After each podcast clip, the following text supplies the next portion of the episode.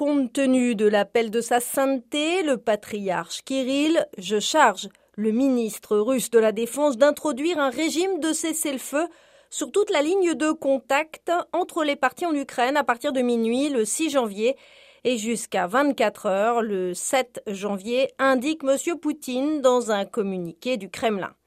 Le président russe a en outre appelé les forces ukrainiennes à respecter cette trêve afin de donner la possibilité aux orthodoxes d'assister aux offices la veille de Noël ainsi que le jour de la Nativité du Christ. Le conseiller présidentiel ukrainien Mikhailo Podolyak a aussitôt rejeté cet appel, disant que c'est un geste de propagande complet et rien de plus.